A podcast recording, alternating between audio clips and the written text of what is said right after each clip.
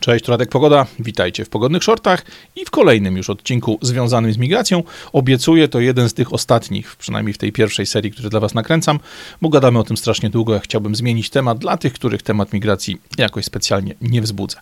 Natomiast dzisiaj wzbudzić ich może to, że wszystko, o czym będziemy rozmawiali, będzie stało do góry nogami.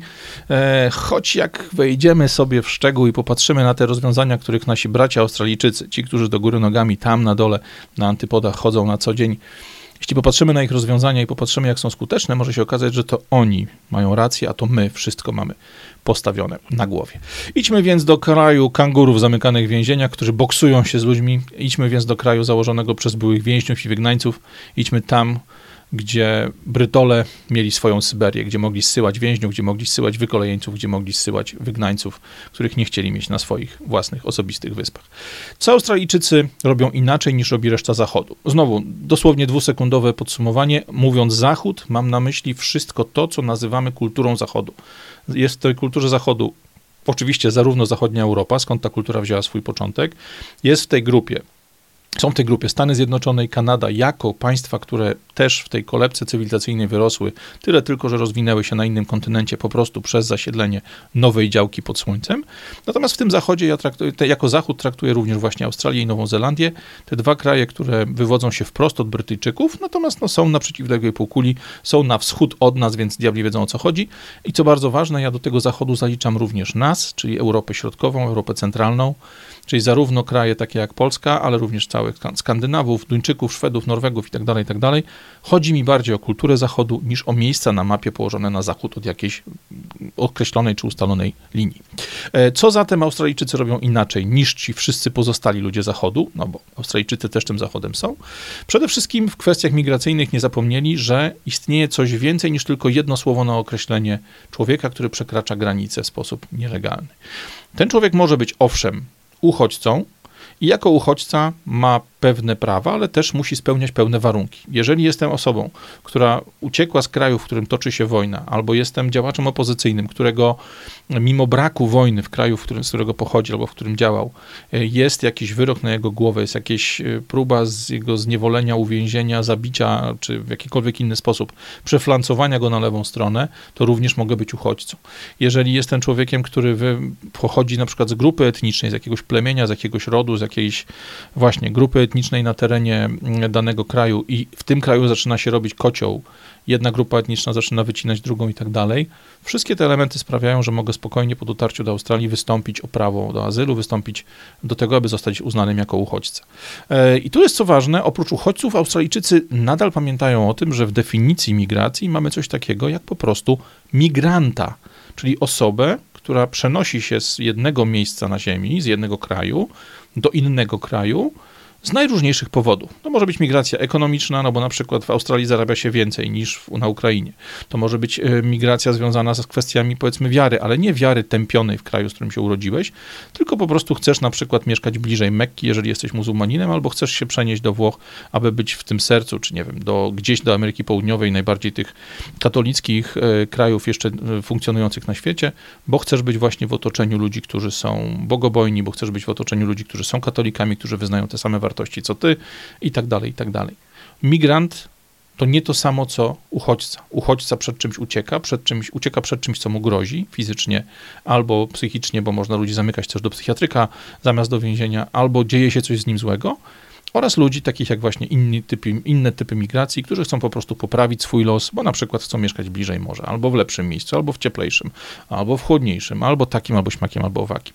Ten rozdział na całym zachodnim świecie został kompletnie zatarty, został kompletnie zniszczony przede wszystkim przez tak zwane NGOsy, czyli organizacje pozarządowe, które tematem migracji się zajmują, a Australijczycy go nie odrzucili. Oni nadal mówią o uchodźcach osobno i imigrantach osobno. O tych, którzy uciekli i trzeba im pomóc, bo są zagrożeni, i o tych, którzy po prostu przyjeżdżają do nas, bo nasz ogródek ładniejszy i chcieliby tutaj z nami pomieszkać, bo w ich jest szaro-buro, papurzasto, rządzi ktoś, kto nam nie odpowiada i w ogóle i w szczególe.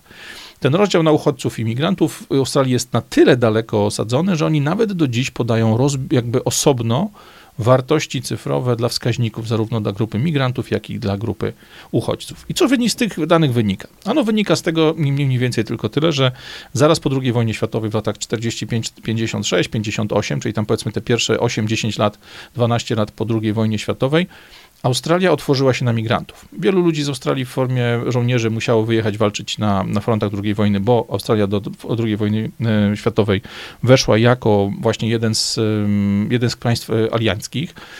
Tych ludzi trzeba było zastąpić. Australia była wtedy też mocno krajem rolniczym, o dużo niższym poziomie technologicznego rozwoju niż parę innych miejsc na kuli ziemskiej. No więc było jasne hasło, dobra, otwórzmy granice, ściągnijmy trochę sensownych ludzi z zewnątrz. E, więc patrząc na te wskaźniki, patrząc na dane, które mamy z przeszłości, w latach właśnie 1945, powiedzmy do 56-58 roku, e, procentowy ilość, procentowa ilość ludzi, którzy byli akceptowani w Australii jako uchodźcy, sięgała nawet 40%. Czy jeżeli dodamy do tego z kolei tak zwanych displaced people, czyli nie tylko refugees, uchodźców, ale również displaced people, czyli osoby, których na przykład miejsce na ziemi, ich kraj, ich miejsce funkcjonowania zajął inny naród, tak jak my na przykład jako Polacy pod niemieckim, y, rosyjskim butem robiliśmy, by, będąc przesiedlani z Kresów Wschodnich na y, zachód, czyli na tak zwane ziemie odzyskane, rejony Szczecina, rejony Wrocławia, cały Dolny Śląsk. Te dwa typy, displaced people, osoby pozbawione swojej ziemi i faktycznie uchodźcy, którzy no, martwią się o swoje życie, w roku 45, 50, 56 w całym tym okresie stanowili około 48% wszystkich ludzi, którzy trafiali do e, australijskiego systemu właśnie imigracyjnego. Jak to wygląda dziś? Z danych, które opublikowało niedawno jedna z, pan, z pani profesorek, która zajmuje się tematem imigracji na Uniwersytecie Nowej Południowej Walii, wychodzi, że tych ludzi jest niespełna 10%. Z 48% spadliśmy na 10%. Mamy więc sytuację bardzo zdrową. Bardzo niewielu ludzi faktycznie, którzy pukają do naszych drzwi, którzy są przed drzwiami, którzy tam na słomiance, na wycieraczce czekają, aż ich wpuścimy, faktycznie powinna być wpuszczona z uprawnieniami uchodźczymi. Zdecydowana większość z nich jest po prostu migrantami. Ale mimo tego, Mimo tego, że australijskie władze migracyjne publikują twarde dane, publikują cyfry, publikują informacje o tym, kto jest w tej grupie, ile tych osób jest, procenty, srenty i inne rzeczy, okazuje się, że mimo tego zarówno w debacie publicznej, jak i w mediach po prostu jest non-stop naparzanka, non-stop napierdzielanka między w takim samym stylu, jak mamy u siebie na zachodzie, tu w Europie czy w Stanach Zjednoczonych. Każda osoba, która przekracza przez granicę, jest przez organizacje migranckie traktowana jako azylant, jako uchodźca, jako ktoś, kto chce po prostu poprosić o azyl, bo nie może wrócić do miejsca, z którego wyszedł. Mimo tego, co pokazują dane, mimo tego, że na wszystkich wykresach jest właśnie to rozbicie imigranci i uchodźcy, to media to cały dyskurs publiczny, cały dyskurs polityczny prowadzony jest nadal wokół tematu nie migrantów ekonomicznych, nie ludzi, którzy chcą poprawić swój los, ale właśnie wokół uciekinierów ze strefy śmierci, uciekinierów ze strefy wojny, ludzi, którzy jako uchodźcy mają prawo do, do specjalnych warunków traktowania. Co się tutaj dzieje? No, prawda jest taka, że cokolwiek nie, za, nie dotyczyłoby australijskich granic, zawsze mamy ten sam problem, który mamy na zachodzie po naszej stronie równika, czyli mimo pewne, pewnie niezłych chęci, efekt jest taki, że ludzie z organizacji, które mają teoretycznie uchodźcom pomagać, sprawiają, że rozwija się coraz mocniej przemyt, rozwija się coraz mocniej ten cały przemysł związany z przerzucaniem ludzi do innych krajów, narażając bardzo wiele osób na śmierć, narażając bardzo wiele osób na oszustwa, bo jest to wszystko po prostu skrajnie nielegalne. Drugą rzeczą, która mocno odróżnia Australię od innych krajów, jest to, że nie da się do niej dostać drogą lądową. Mamy więc tylko, no jak to zwykle, na dużą wyspę, tu w tym wypadku akurat kontynent, mamy więc tutaj do czynienia tylko z dwoma sposobami dotarcia do Australii. Droga powietrzna, wiadomo, samolot. E, nie mówimy tutaj raczej o przerzutach takich jak powiedzmy przemytnicy kokainy czy innych narkotyków stosują w Ameryce Południowej, czyli o małych samolocikach, które lądują gdzieś tam w dżungli i tak dalej, bo odległości są bardzo duże. Natomiast w Australii funkcjonuje taka sytuacja, że można polecieć sobie samolotem do właśnie właśnie do wolnego lotniska międzynarodowego australijskiego i wychodząc z samolotu, przychodząc do kontroli granicznej, powiedzieć: Szanowny panie, szanowna pani, bardzo proszę o to, abym miał status uchodźcy, chcę poprosić o prawo pobytu w, w Australii. Takich przypadków taka, takiej liczby osób, które w ten sposób próbują się do Australii dostać w ciągu ostatnich kilku lat, ta liczba wzrosła znacząco. Natomiast to jest bardzo ważne. Australijczycy się nie pierniczą i wychodzą z prostego założenia Jeżeli przyleciałeś samolotem, czyli masz jakieś pieniądze, to traktujemy cię z respektem, traktujemy cię z powagą, no bo jesteś potencjalnym obywatelem naszego kraju, po, po naturalizacji, po tym, jeżeli cię wpuścimy. E, natomiast, sorry, gadamy dalej o pryncypiach, gadamy dalej o, o, tym, dlaczego mamy zaakceptować Twoją prośbę, czy faktycznie jesteś uchodźcą, czy faktycznie musiałeś uciekać z kraju, w którym mieszkałeś do tej pory, jaką ścieżką dotarłeś do nas i tak dalej, i tak dalej. Około 90% osób, które właśnie przy pomocy samolotu próbują załatwić sobie pobyt stały, próbują załatwić sobie możliwość mieszkania w Australii, funkcjonowania w Australii, jest po takim badaniu, po takim przesłuchaniu odsyłanych. Ci ludzie są odstawiani z powrotem do bramki i, i mają, dostają jasną informację. Albo wracasz skąd przyszedłeś, albo zajmiemy się tobą my, o czym za chwilę porozmawiamy. Jeśli chodzi o ludzi, którzy docierają do Australii przez morze, i tu nie tylko mówimy o właśnie małych łódkach robionych własnoręcznie, tak jak w Tunezji czy w Libii, aby dostać się do Włoch, aby dostać się do Hiszpanii czy Francji, tu mówimy raczej o tym, że ci ludzie wsiadają na większe jednostki, na jakieś duże kutry, na jakieś stare holowniki, na statki o większej dzielności morskiej, no bo jednak mamy do czynienia z basenem Pacyfiku albo z basenem e, e, Oceanu Indyjskiego dużo częściej. E, to przejście przez morze nie oznacza tylko właśnie stłoczonych gdzieś pod pokładem brudnych, nienajedzonych imigrantów, bo są przerzucani przez właśnie bandę e, jakichś przemytników ludzi. Mówimy tu też na przykład o osobach, które były załogą statku wycieczkowego, który zawitał do któregoś portu w Australii, a my wychodząc sobie na przepustkę nagle stwierdzamy, a zostanę ładnie tu. I tu co ciekawe, około 90% osób, które przypływają morzem, jest uznawanych za uchodźców a 90% tych, którzy przylecieli samolotem, uznawanych jest po prostu za migrantów i odrzucanych. Mamy więc jasną informację, że nie zawsze status finansowy, że nie zawsze ilość pieniędzy, które ma w swoich rękach migrant, oznaczają dla niego lepszego lub gorszego rozwiązania problemu. Kolejna rzecz, która e, Australię wyróżnia, jest to, że Australijczycy mają swój standardowy program przesiedleń. To znaczy, jeżeli jesteś zainteresowany tym, aby nie łamiąc prawa, zacząć mieszkać w Australii, zacząć pracować w Australii, rozwijać swój, tutaj swój biznes, swoją jakąś szkołę, sztukę, budować tu rodzinę, robić cokolwiek, co jest dla kraju Australii, dla Australii jako dla kraju pożyteczne, możesz zgłosić się w miejscu swojego, swojego zamieszkania albo gdzieś w miarę blisko, w jakimś, nie wiem, sąsiednim kraju, czy w mieście, które jest po prostu wyposażone w punkt kontaktowy australijskiego programu migracyjnego, przejść tam pełen screening, czyli takie pełne badanie twojego, twojej historii, twojej przeszłości, twoich kompetencji, możliwości, tego, co możesz dać Australii jako krajowi. I może się okazać, że cały twój proces związany właśnie z tym, czy nadajesz się, czy spełniasz wymogi, e, które są potrzebne, aby zostać uchodźcą, albo żeby zostać migrantem w tym wypadku, załatwiane są w pełni na zewnątrz. Co jest bardzo istotne ponieważ Australia potrzebuje ludzi wykształconych, fachowych, sensownych, no tak jak każdy kraj zachodu, bo wiele osób z naszej młodzieży popada po prostu w jakąś tiktokozę kompletną, to akurat ten program, program związany z przesiedleniami ludzi o wysokich kompetencjach, o wysokich umiejętnościach, cały czas jest przez australijski rząd pompowany do przodu i dosłownie kilka miesięcy temu, nie pamiętam chyba w kwietniu czy w maju, skrócono ścieżkę dla osób o wysokich kompetencjach IT, o wysokich kompetencjach analitycznych, finansowych itd., tak itd. Tak jeśli masz dobry uniwerek, jeśli masz dobrą polibudę, jeśli masz za sobą jakieś doświadczenie w pracy w firmach, które robią wrażenie na jurorach tego procesu, jest duża szansa, że zgłaszasz się do dowolnego punktu, który ten proces obsługuje w twojej okolicy, czy to będzie Polska, czy Słowacja, czy gdziekolwiek indziej, nie wiem, Wielka Brytania, Kanada, whatever, i jeżeli przejdziesz sito, wchodzisz i w tym momencie już wjeżdżając do Australii, masz prawo pobytu, jesteś traktowany po prostu jako migrant, przemielony, prześwietlony, przerobiony przez system, który jest dopuszczony do tego, aby do pańskiego stołu w Australii usiąść. I co jest bardzo ważne, e, to rozdzielenie na migrantów i uciekinierów i uchodźców jest o tyle istotne, że Australia otoczona jest takimi, powiedzmy, geograficznie, otoczone jest geograficznie rejonami, w których y, ciężko jest wystąpić o azyl, ciężko jest wystąpić właśnie o możliwości osiedlenia się w danym terenie, bo zarówno Malezja, jak i Indonezja, te dwa największe państwa, które graniczą od północy, właśnie między, są, znajdują się między Australią a y, Azją Południowo-Wschodnią, znajdują się na trasie od Dubaju, od Indii i tak dalej, tak dalej, więc bardzo istotne miejsca. Te dwa kraje, Malezja i Indonezja, nie podpisały paktów o uchodźcach, nie podpisały tych dokumentów ogólnoświatowych, nie przystąpiły do systemu zatem, który sprawia, że można tych uchodźców traktować w taki sam sposób w kraju A, w kraju B i w kraju C. Co to oznacza? Oznacza to, że istnieje szansa na to, że jeżeli trafisz właśnie pod ostry ogień karabinowy takiego urzędnika imigracyjnego, który rozmawia z tobą na temat tego, czy jesteś uchodźcą, czy jesteś migrantem, nawet jeżeli do Australii przyleciałeś albo przypłynąłeś statkiem bezpośrednio skądś tam, dajmy na to, nie wiem, z Ukrainy, bo to w tej chwili temat najgorętszy, to mimo tego, że po drodze zatrzymywaliście się właśnie w Malezji, w Indonezji i teoretycznie tam mógłbyś poprosić o azyl, tam mógłbyś poprosić o e, status uchodźcy, z racji tego, że te dwa kraje nie są sygnatariuszami paktów o uchodźcach, to Australia jest traktowana jako to pierwsze miejsce, do którego docierasz, jako miejsce bezpieczne, jako miejsce, w którym masz prawo wystąpić właśnie o prawa uchodźcze i w nim się osiedlić. Co jest ciekawe, w jednym z artykułów, który czytałem, akurat tutaj był wywiad z panią profesor z Uniwersytetu Nowej Południowej Walii, okazuje się, że według niej nie ma takiego prawa, ja zresztą też muszę to sprawdzić, mnie to mocno zaciekawiło, że musisz fizycznie osiedlić się w pierwszym kraju zaraz, który jest dla ciebie bezpieczny. Takie rzeczy ja sam mówię, bo to są rzeczy, które słyszałem już tak wiele razy, uznałem je za prawdę.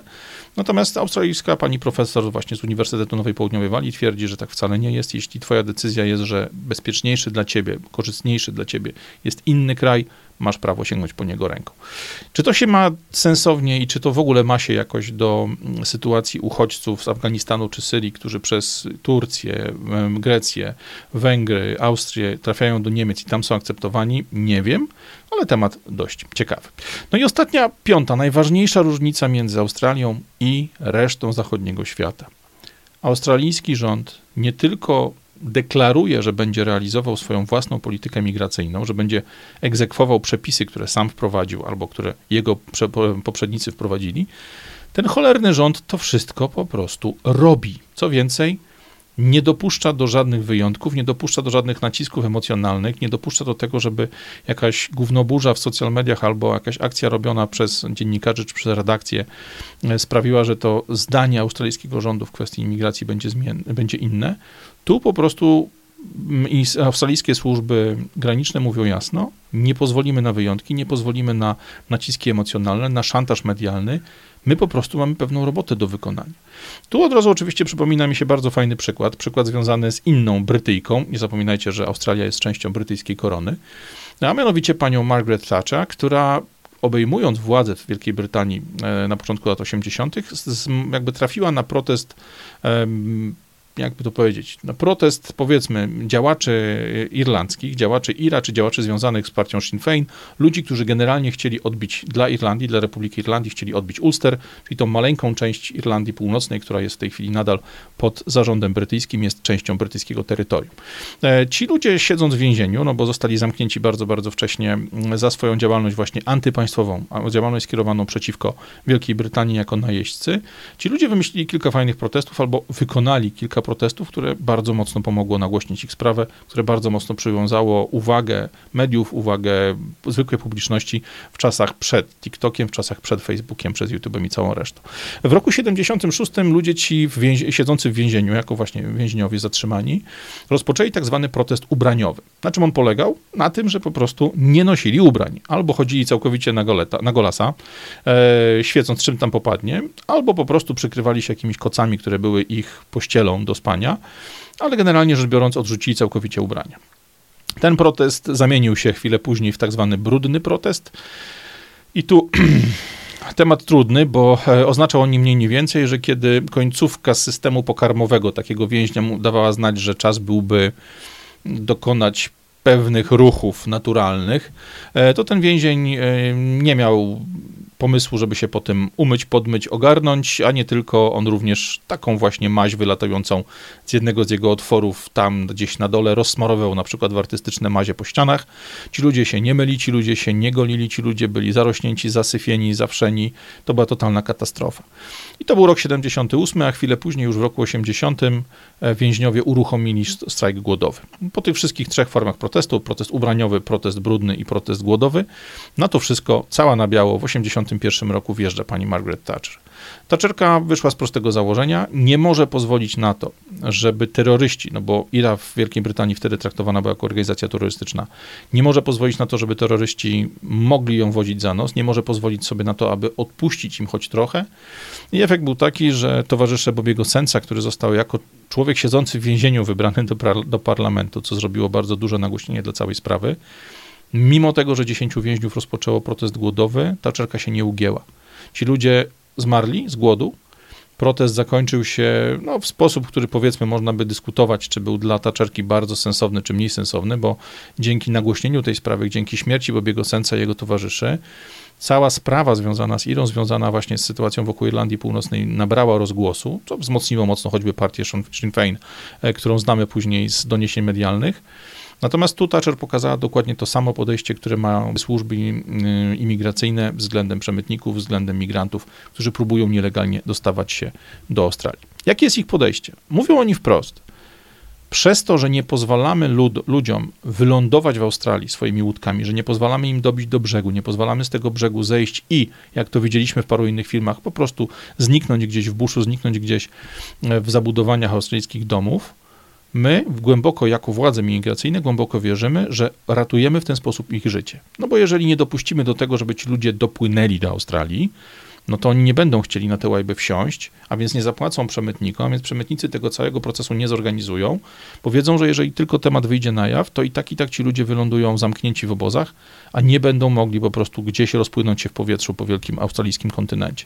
E, dzięki temu podejściu no, Australijskie władze mówią wprost, dzięki temu nie toną zarówno sami migranci, jak i nie toną ich dzieci, jak nie dzieją się wielkie tragedie, których cała masa rozgrywała się we wcześniejszych latach, e, bo nie czarujmy się, przemytnicy mają bardzo specyficzne podejście do swojej roboty. E, każdego chętnie przyjmą, od każdego chętnie wezmą kasę, no ale nie zawsze tych ludzi dowożą i tak na przykład tylko w maju roku 2015, to macie w tej chwili widoczne na grafice, mieliśmy w ciągu jednego tylko miesiąca ponad 70 śmierci właśnie w trakcie przerzutu w kierunku Australii i ponad 5 tysięcy ludzi porzuconych na poszczególnych wyspach, w poszczególnych miejscach praktycznie w całej południowo-wschodniej Azji, tylko dlatego, że na, za taką łajbą przemytniczą pojawiała się łódź patrolowa brytyjskiej marynarki, przepraszam, brytyjskiej, australijskiej marynarki, pojawiały się australijskie samoloty, czy rozpoczynało się polowanie na nich. Przemytnicy w takich sytuacjach często tych ludzi wysadzają gdzieś na brzeg i po prostu rozpływają się w powietrzu ze swoją łajbą, a ci porzuceni migranci bardzo często są w kropce, bo wszystko, co mieli, wydali na przemytników. Australijskie władze nagłaśniają takie przypadki, publikują takie mapki, informują o tym opinię publiczną, żeby rozeszło się jasno wszem i wobec. Nie wpuścimy was do Australii, choćby nie wiem co. E, I co jest bardzo fajne, twierdzą, że jest to najbardziej humanitarny sposób radzenia sobie z tym problemem, a ja się z nimi zgadzam. Ja naprawdę uważam, że jeżeli jesteś twardą, twardym egzekutorem przepisów, które sam ustaliłeś, jeżeli nie, nie robisz wyjątków, jeżeli nie uginasz się pod presją, pod kątem jakichś szantaży emocjonalnych czy szantaży medialnych i tak dalej, to jesteś w stanie osiągnąć swój cel. I teraz, co, co jest najbardziej piękne, oni nie wstydzą się tego, oni mówią o tym otwarcie, oni publikują takie plakaty, oni publikują kampanie, w których jest jasna informacja, nie wpuścimy cię, choćbyś nie wiem, co robił, choćbyś skisł, i, I, argumentują to bardzo prostym, pięknym e, angielskim hasłem tough on borders without being weak on humanity. Czyli jesteśmy twardzi w kwestii granic, ale nie oznacza to, że jesteśmy mięk, miękiszonami, ładne słowo z polskiej polityki, nie oznacza to, że jesteśmy miękiszonami, jeżeli chodzi o kwestie humanitarne, jeśli chodzi o kwestie szacunku dla drugiego człowieka. Jak to się przekłada w praktyce? W praktyce w roku 2013 uruchomiono coś takiego, co nazywa się Operation Sovereign Borders, czyli operacja niezawisłe czy niepodległe granice, no, chyba tak by to trzeba było tłumaczyć. Generalnie chodzi o to, że Australia powiedziała jasno, będzie pilnować niezawisłości, będzie pilnować nieprzekraczalności swoich granic właśnie przez tą akcję związaną z działaniami służb imigracyjnych. I tu założenia są brutalnie proste. Jeżeli w stronę Australii płynie łódź, statek, cokolwiek innego, na, co do którego jest podejrzenie, że na pokładzie znajdują się imigranci nielegalni, to łodzie takie zawracane są pod groźbą otwarcia ognia. Nie strzela się oczywiście do, do uchodźców, strzela się w powietrze albo strzela się gdzieś w jakiś osprzęt statku, żeby go zająć, żeby z tego statku zdjąć ludzi zagrożonych potencjalnym zatonięciem, ale tam nie ma lipy, tam nie ma dyskusji. Jeżeli taki statek płynie w stronę Australii, musi liczyć się z tym, że jeżeli napatoczy się na australijskie służby imigracyjne, może zostać ostrzelany, może zostać za, zawrócony. Generalna idea jest taka, że nie chcemy tych ludzi brać na nasze pokłady. Halo, Niemcy, da się Chcemy po prostu wystraszyć ich, wystraszyć tych przemytników tak, żeby zawrócili, popłynęli gdzieś w diabły, aby przestali być naszym problemem. I co jest bardzo ważne, to jest tylko pierwszy klocek w, tego, w tym układance, w tym, w tym programie. Jeżeli pójdziesz w naszą stronę i cię znajdziemy i cię zobaczymy, to każemy ci zawracać albo będziemy do ciebie strzelać. Ale jeżeli już dotarłeś do naszego brzegu, jeżeli wysadziłeś na kontynencie australijskim albo na którejś z wysp pasażerów swoich, to każdy z tych pasażerów musi mieć świadomość, że jeżeli zostanie zatrzymany, to nie trafi do Sanctuary City, tak jak żeśmy rozmawiali o Nowym Jorku czy paru innych miastach w Ameryce Północnej. On trafi do obozu i w tym obozie będzie siedział diabli wiedzą jak długo. Bo ludzie, którzy trafili, którym uda się przedrzeć do Australii, którzy trafili na terytorium australijskie i nie są uchodźcami, nie są traktowani jako właśnie ci uprzywilejowani, są po prostu odsyłani do obozów. Jak to wygląda od strony technicznej? Obozy australijskie mają jedną specyficzną cechę. To znaczy, kontynent jest ogromny, kontynent jest prawie pusty, więc wiadomo, te obozy, które znajdują się na terenie samej, e, samego kontynentu australijskiego, są ulokowane powiedzmy w okolicach największych miast, no bo do największych miast najczęściej ciążą migranci, ciążą e, azylanci, ludzie, którzy przyszli wystąpić o właśnie e, prawo czy przyznanie im statusu uchodźcy. Natomiast ludzi, którzy w sposób niezgodny z prawem tego ruchu dokonali, którzy byli właśnie gdzieś tam zaangażowani w ścigane przez przez australijskie prawo działanie przemytnicze. Ci ludzie są z terenu australijskiego kontynentu zabierani, pakowani w samoloty i wywożeni na zewnątrz, wywożeni do ośrodków e, imigracyjnych, które znajdują się dość daleko od brzegu, do którego tak bardzo chcieli dopłynąć. E, najbliższym z nich jest Manus, to jest kawałek Papui Nowej Gwinei, na której australijski rząd przez całe lata miał swój obóz właśnie do, do, jakby przystosowany do przetrzymywania osób, które złamały prawo imigracyjne. E, ten obóz został zamknięty w roku 2017, on wcześniej był otwierany, zamykany i tak dalej, ale generalnie zakończyła się umowa z Papułą Nową Gwineą. Australijczycy ten obóz zwinęli, dzisiaj nie ma już tego obozu w Manus, natomiast mamy jego sąsiada w Nauru. Nauru to jest wysepka położona 3000 km od Australii, która nie należy do Australii, jest po prostu wysepką wykorzystywaną jako miejsce, na którym, w którym można dokonywać takiej właśnie procedury migracyjnej, z daleka od wścibskich oczu, łatwej do ochrony. Natomiast Australia ma też swoje wyspy, takie wyspy jak Christmas Island, jak Coconut Island, które są położone 2,5 czy tam 3000 km od własnego wybrzeża i zasada generalna jest prosta. Jeżeli wejdziesz na nasz teren nielegalnie, jeżeli uznamy, że jesteś zagrożeniem dla funkcjonowania naszego systemu, pakujemy cię w samolot i wywozimy ciupasem na taką wysepkę położoną 1000, 2, 3000 km od granicy, od brzegu, który chciałeś, do, którego chciałeś dotknąć, który chciałeś sforsować i tam będziesz siedział do usranej śmierci. Jak to wygląda od strony finansowej? Ludzie policzyli, ludzie z organizacji, które zajmują się imigracją, policzyli, że taki obróbka takiego jednego migranta, który właśnie trafia w ręce mm, służb migracyjnych, jest wywożony na tą wyspę Manus, czy jest wywożony e, na Nauru, łączny koszt ludzi, sprzętu, utrzymania tego wszystkiego, przelotów, tam są, nie szalujemy się, ogromne odległości, w końcu to cały kontynent jako jedna wyspa, koszt na łebkę jest około 600 tysięcy australijskich dolarów. Aktywiści oczywiście mówią, że to są tak wielkie pieniądze, że zamiast dawać zarabiać na przemytnikom, to rząd mógłby część z tych 600 tysięcy, które dzisiaj poświęca na przewiezienie jednego, jednego delikwenta na Nauru, 3000 kilometrów dalej, mógłby za tą kasę spokojnie zaoszczędzić jej trochę i przeznaczyć ją na to, żeby obsługiwać tych ludzi, żeby zajmować ich problemami, wymyślić, wykombinować jakąś inną ścieżkę e, traktowania tych osób. Natomiast tutaj, nie czarujmy się, australijski rząd jest twardy, mówi, so, sorry winetu, nie ma mowy, obozy są po to, żeby ci ludzie wiedzieli, że jeżeli złamią nasze prawo, to konsekwencje będą nieuchronne. Oni w tym obozie wcześniej czy później wylądują, nie wiadomo na jak długo. Dostęp dziennikarzy dla tego, do tego typu obozów jest zamknięty. Mamy kilka nagrań właśnie jak, z tego, jak wygląda wnętrze takiego obozu, w jaki sposób on, on wygląda, jak się patrzy na, na, niego po prostu od zewnątrz, będąc na wysepce jednej, drugiej czy trzeciej, czy gdzieś tam w okolicach dużych miast.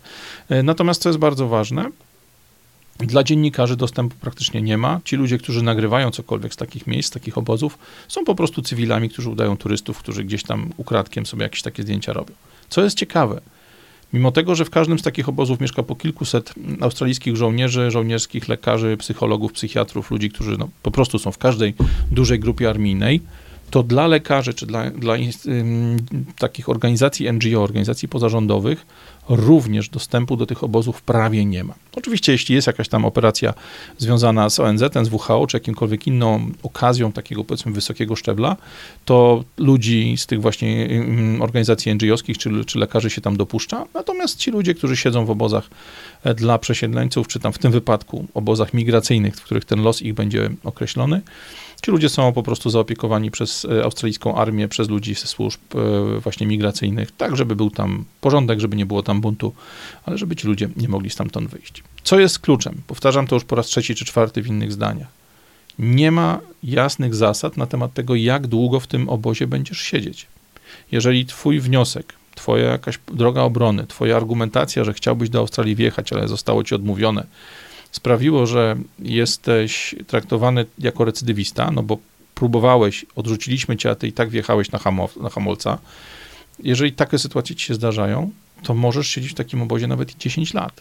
Nie jesteś więźniem, możesz się po tym obozie poruszać, bo jesteś wolnym człowiekiem na zamkniętej przestrzeni, ale pomyślcie, jak skuteczny jest to sposób na odstraszanie innych chętnych, na innych zainteresowanych, żeby w stronę tej Australii płynął łódką. Jeżeli go złapią, trafia do obozu. Jego ziomek z wioski siedzi tam 11 rok. Inni rekordziści siedzą nawet po 13 lat. Tu jest naprawdę sytuacja, która jest nietypowa na świecie, bo nigdzie tak aktywistów się nie traktuje. No i do tego podejdźmy, do tego podsumowania, do tego zamknięcia. Jakie wnioski dla Stanów Zjednoczonych, dla Europy Zachodniej, dla Europy Środkowej, takie jak my, takie jak właśnie Węgry, Bułgarzy czy jakikolwiek inny kraj położony gdzieś na ścieżce, na tym szlaku e, migracyjnym, jakie wnioski możemy z tego wysnuć? Wnioski chyba e, bardzo proste, bo tak naprawdę mówimy tylko o jednym. Trzeba wybrać. Rząd, polityk, działacz musi wybrać, czy chce narazić się na wycie światowych aktywistów od migracji, chce się narazić na oskarżenia o ksenofobię i rasizm, bo takie rzeczy lecą w stronę właśnie urzędników migracyjnych w Australii, takie rzeczy lecą w stronę e, australijskich polityków, którzy przy tych tematach migracyjnych siedzą. Co na to Australijczycy? Mają to w nosie. Wychodzą z prostego założenia, że muszą wybrać. Z jednej strony będą mieli wycie światowych aktywistów, które pewnie i tak by się rozlegało z jakichkolwiek innych drobnych powodów, i dodatkowo do tego ogromne koszty związane z obsługą systemu, który każe pojedyncze osoby wywozić 3000 km od swojej bazy domowej, żeby się nimi zajmować. E, no ale jest to w tym momencie rozwiązanie, które sprawia, że staje się to bardzo chyba ciekawą alternatywą dla tego chaosu, który widzimy dzisiaj na ulicach e, naszych zachodnich miast, na Lampedusie, w Paryżu, płonącym wiecznie, w różnych miastach w Berlinie, kiedy obmacuje się panienki w czasie imprezy sylwestrowej, bo przecież jesteśmy młodymi, dwudziestoletnimi chłopcami z Afryki, którzy potrzebują kontaktu z ciałem kobiety. Tu trzeba wybrać czy klangor, kwik i ryk ludzi od propagandy, ludzi od tak zwanych mediów, czy spokój na własnych ulicach. Mnie te rozwiązania australijskie, nie ukrywam, bardzo się podobają. No, może niekoniecznie wywożenie ludzi 3000 km od domu, bo to są jednak cholernie duże pieniądze, a państwa o takim statusie finansowym jak Polska, czy nawet większość dzisiaj e, państw europejskich po prostu na to może być nie stać. Ale cała reszta zasad, to, że mamy do czynienia zarówno z uchodźcami, jak i migrantami, że część tych ludzi, którzy do nas trafiła, nie chce u nas zostać, tylko chce spadać gdzieś dalej, że musimy traktować różnie kogoś, kto jest pokrzywdzony albo zagrożony, od tego, kto po prostu poprawić sobie życie. To są wszystko super, mega sensowne i bajecznie proste do wprowadzenia rzeczy. A jeśli dołożymy do tego wszystkiego jeszcze twardą rękę, jeśli chodzi o zawracanie łodzi, o wyganianie ludzi, czy wyganianie statków właśnie organizacji typu NGO e, z tych najczęściej stosowanych, najczęściej popularnych tras przerzutu ludzi przez przemytników, nagle okazuje się, że ten model australijski jest bardzo sensowny i pewnie wart zastosowania u nas. Natomiast ostatnie pytanie, zanim przestanę wam ględzić. Czy waszym zdaniem taki system z obozami położonymi 3000 km od granic, z ludźmi wywożonymi samolotami na jakąś odległą wysepkę, z ludźmi, którym nie pozwala się wyjść na ląd, których przed chwilą z trudem zdobyli, tylko się ich po prostu zwija od razu, pakuje do suki i wywozi w miejsce, w którym są poddawani pewnego rodzaju selekcji czy taki system miałby szansę zaistnieć, gdybyśmy go próbowali w tej samej Australii wprowadzić dzisiaj, przy tych samych politykach, przy tym samym problemie migracyjnym, przy tych samych ludziach, którzy siedzą sobie e, na kanapie przed domem, oglądając telewizor, albo raz na 4 lata idą zagłosować na jakiegoś gościa w krawacie. Czy waszym zdaniem w dzisiejszych czasach, w tym dzisiejszym amoku, przy takim rozpasaniu i rozbestwieniu właśnie wszelkiego rodzaju aktywiszczy, różnego rodzaju organizacji migranckich, NGO-sów i tak dalej, Dałoby się zrobić drugą Australię, choćby i tu u nas w Europie Zachodniej? Ja nie ukrywam, że wątpię, ale chętnie poznam Wasze opinie w komentarzach. Jeśli możecie, napiszcie, co myślicie o tych rozwiązaniach, jak widzicie ich kompatybilność z sytuacją dzisiejszej Francji, Niemiec, e, czy choćby Włoch z przeciążoną Lampedusą. Dziękuję Wam bardzo. Wybaczcie e, zmęczenie, bo pewnie było je widać, ale wydawało mi się, że temat jest tak istotny, że trzeba iść za ciosem i kolejny odcinek w serii Migracja po prostu Wam zaprezentować. Radek Pogoda, dziękuję Wam bardzo. Cześć.